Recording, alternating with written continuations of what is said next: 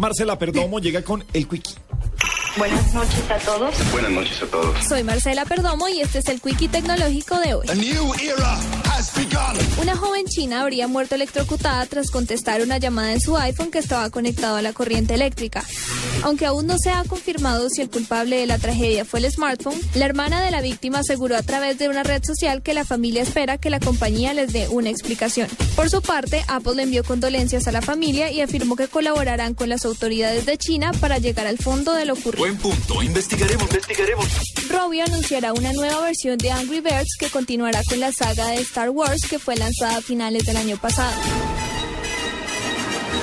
Así lo reveló la compañía finlandesa en su blog oficial, donde publicó una imagen que hace referencia al episodio 1, La amenaza fantasma, mostrando a uno de los pájaros del juego vestido de Anakin Skywalker.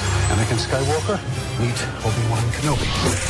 Aldebaran Robotics creó a Medi, un robot diseñado para ayudar a los niños a recibir vacunas. A través de un reconocimiento facial y de voz, el robot interpreta los estímulos de los pequeños y así interactúa activamente con ellos y crea un ambiente cómodo durante el proceso de la inyección.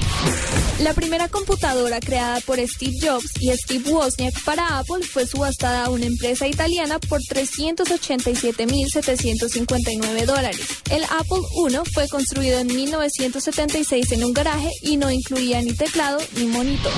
Para la nube, Marcela Perdomo, Blue Radio.